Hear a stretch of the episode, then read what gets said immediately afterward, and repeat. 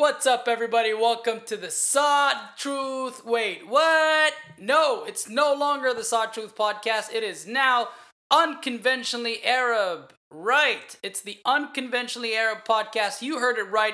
I'm your host, Saad Alessa, and we're going through a name change. The name is changed.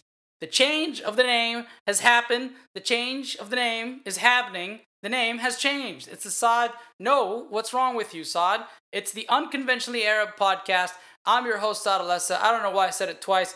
I don't like these sunglasses. In any case, what's up, everybody? This is episode number 28 of Gotcha Unconventionally Arab podcast, ladies and gentlemen. Thank you so much for tuning in. I really appreciate everybody that's listening to this podcast. And um, it's 28. I know it. So it's you're still gonna find the episodes in the same place. Uh, if you've been following the podcast on iTunes, it's there. If you're following this, um, the podcast on Spotify, it's there. On SoundCloud, it's there. You'll just see that the name has changed. Nothing has changed. All the 27 episodes that we uh, recorded um, under the Saad Truth podcast are still there but under a new name called Unconventionally Arab. There you go. You got the hang of it. This is episode 28. Moving forward, um, it's just going to be called Unconventionally Arab. Again, just to make sure. On Instagram, we are at Unconventionally Arab, not Saad Truth Pod anymore. Uh, make sure that you know that if you want to tag us on any of, not that I have so many fans tagging me uh, or listeners. Um, but no, actually, we do have over a thousand downloads, so thank you so much. Anyways, blah blah blah blah blah. You get the hang of it. We're gonna move on. On this episode what's been happening on my with my life? Um, for example um, for starters today i filmed this uh, episode three times. Three times. I did. Three times. Yes um, that was an Inglourious Basterds moment i don't know if you you're watching this on youtube you'll get it if you didn't and didn't watch the movie don't worry about it i was doing the number three with my hand uh, anyways um, I filmed it three times because I forgot the camera charger in Austin, Texas when I went there to perform. And I've been charging my camera with my laptop because I'm too lazy to go get a new charger or order it online. Um, which I did, by the way, because it took me three takes to get this video. So here we are. It's coming. It's going to be here tomorrow. Um, so I feel kind of crazy recording the same thing again and again. Not that I don't do the same thing on stage when I'm telling jokes, but you know, it's different when it's a podcast. No one's here, no one's listening. Um, and so maybe that's why. Yeah, whatever.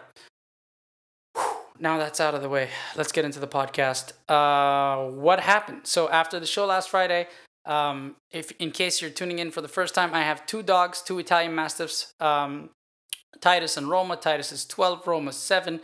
Roma is epileptic, so I've been taking care of her. We found out she was epileptic when she was two, um, and she's on medication. She's heavily medicated. She gets medicated three times a day, um, and sometimes the medication doesn't really do what it's supposed to do, and she goes through what we call, or the veterinaries, the veterinaries, the vets call them um, cluster seizures. So pretty much it's seizure after seizure after seizure after seizure, and it's very dangerous for her health, uh, her brain, and her heart and her body. I'm not a vet, so don't listen to what I'm saying, but I know that it's very bad, um, and it's a very sad situation to be in, to be honest. Um, because when it's happening, I'm like, oh, she's suffering. What should I do? So in that case, usually there's two things I can do. One, rush her to the hospital, which I used to do all the time what ends up happening is they hospitalize her overnight. She stays there. It's at least like somewhere between eight hundred to twelve hundred dollars a night. Um, she gets discharged the next day, and and more often than not, within a few days, she gets seizures again because it's just you know whatever. I don't know why. Uh, I'll interview a doctor at some point. Um, but um, it sucks. And the last two times, I didn't rush her to the hospital because it's pointless. And I called her vet, and I was like, hey uh, what should I do? And the vet was like, listen, like if you bring her in again, it's gonna be a huge bill. She'll go home. There's no way to stop it. You have to decide if her quality of life is is good and whether she deserves to continue to live, or maybe it's time to think about, you know, saying goodbye and, and putting her to sleep respectfully, of course. And out of all the times that she's had cluster seizures and we've been through this, and that, by the way, that happens like once a year. It's not like she gets a seizure every month and a half or two seizures, but when it's like back to back to back to back, that's like once a year. And it's usually like I'm I cancel all my plans. I'm home for at least 48 hours, and that's what happened Friday night. she had 12 or 13 of them in a 24 hour span. Uh, she was completely gone. Like she wasn't focused. She couldn't, you, she didn't eat. And I was like pretty much um, hydrating her through a Ziploc bag in her sleep. And she was like trying to drink. Um, and that was the first time in her life with me uh, that I actually contemplated taking her to the hospital or the vet to put her down. Um, so I was pretty much sad about it at first. Um, I wasn't ready. I don't think I was. I don't know. I feel like it's a tough decision to make. I feel like it's it's something that is. I feel like it's not my decision to make. That's what I'm trying to say. Um, but it is. That's what everyone says.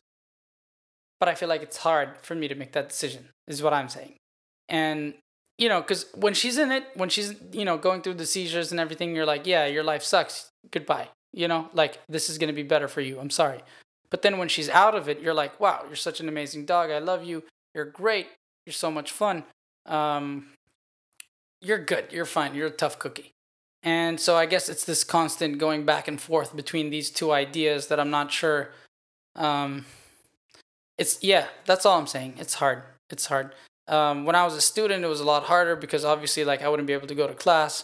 It was a lot of work. And now that I'm an adult and not going to school, um, it's still a lot of work, but it's more manageable, I guess. You know, it's, it's I, I don't have to be in class at a certain time. Um, it just sucks that sometimes, like, if it happens at night and I have a show, um, I'll have to cancel. But which never happened because I don't know for some reason, knock on wood, uh, she never gets them when I have a show. Um, she only gets them when I'm trying to go to bed. So what ended up happening is Friday night she got them, and that was after the show, and I was so exhausted that night, and I ended up sleeping in the living room on the couch, and she was having a seizure every like hour, two hours. So I didn't really get to fall asleep. And then the next morning she was a little better. I gave her some food, and then seizures again, so I stayed home. And then that night I'm like, okay, finally she's past it. I can finally go to bed. Boom, seizures again. Slept on the couch, and then woke up the next morning. She was all right. I'm like, she's past it boom, seizures again. And I'm like, all right, this has to stop. So I kind of like increased her dose of medication and fed her again. And she was, she went to bed and then she woke up like at 75%, started acting normal again. Now she's good. Now it's uh, Tuesday. She's back to normal. Uh, so it was like Friday, Saturday, Sunday. Not until Monday did I see like improvement in her, you know, awareness and everything. Now she's back. So now I'm obviously not thinking about taking her to, to the vet and putting her down. But it's tough. And it made me wonder, like, why I haven't pulled the plug a long time ago when I was younger. And I, I think it's, it's, I think it's a lot of things. I think one, I feel like it's my responsibility to take care of her. I feel not a certain sense of, you know, an obligation towards her. Um, again, I have a hard time making those kinds of decisions, especially when it's not my life. I, I know that to some people, like it's a pet, and if, you know, the pet's quality of life isn't great, you know, 85% of her time is great. It's only that small percentage um, of days that she goes through this, uh, which affects everyone, right? Like me, uh, my plans with people. Um, so anything that I come across, and even her and Titus's relationship, because when she's going through this, I separate them because he gets aggressive. She's not sure where she, which direction she's walking. She bumps into him. He's old, and it's like this whole like we're all like on alert mode until she's out of it. Um, and she's a big dog too. She's like 96 pounds. So when when a 96 pound um, dog is having seizures and is not really aware of her surroundings, it's not a joke. It's not something you can take lightly. Like I can't leave her in the apartment if I leave because she'll bang into things and pretty much break everything. And I can't leave her outside because it's dangerous. And that's why I just stick around and uh, find her in, in either the living room and, you know, make sure that everything around her is safe in case she wants to get up and move in a direction, not hit a wall or a sharp edge. Um, and yeah, you know, epilepsy is no joke, especially when it's in a pet. I feel like it's really hard to communicate to the pet that it's okay, you don't need to panic. What you're going through is like it's impossible. Um, and so she wakes up every time, like really all over the place. You see, this is why I hate recording a podcast more than once. Like when it takes me more than one take, because it's never the same approach. Like I'm not talking to you guys right now with the same enthusiasm that I had two hours ago when I was trying to film this episode with the same intent, right? Because this is my third time around and actually fifth time because I tried to do the intro twice and, and, and the microphone wasn't working. It's a shit show. It's a shit show. I'm exhausted. I'm exhausted. I, I you know, um, but I feel like whatever happened to her and, and, and, and me this weekend uh, put things in perspective for me. Uh, honestly, when she was going through it, you know what I thought? I was like, you know, she's going through a seizure. Um, this sucks that I'm, you know, my whole day is fucked. But I'm grateful that I am healthy enough to take care of her. I'm grateful that she's strong enough to fight through it. And um, I'm grateful for my support system, the people that were there for me during that time, my friends and family. And, um, you know, in a way, it's a weird, fucked up thing to say, but I'm grateful that I don't have any health problems. Like that put things in my pers- like in perspective. Like that put things in perspective for me as well. Is what I'm trying to say. And um, maybe that was there was a lesson in there. You know, maybe maybe I was really tired with what's going on in my life and everything that I'm going through.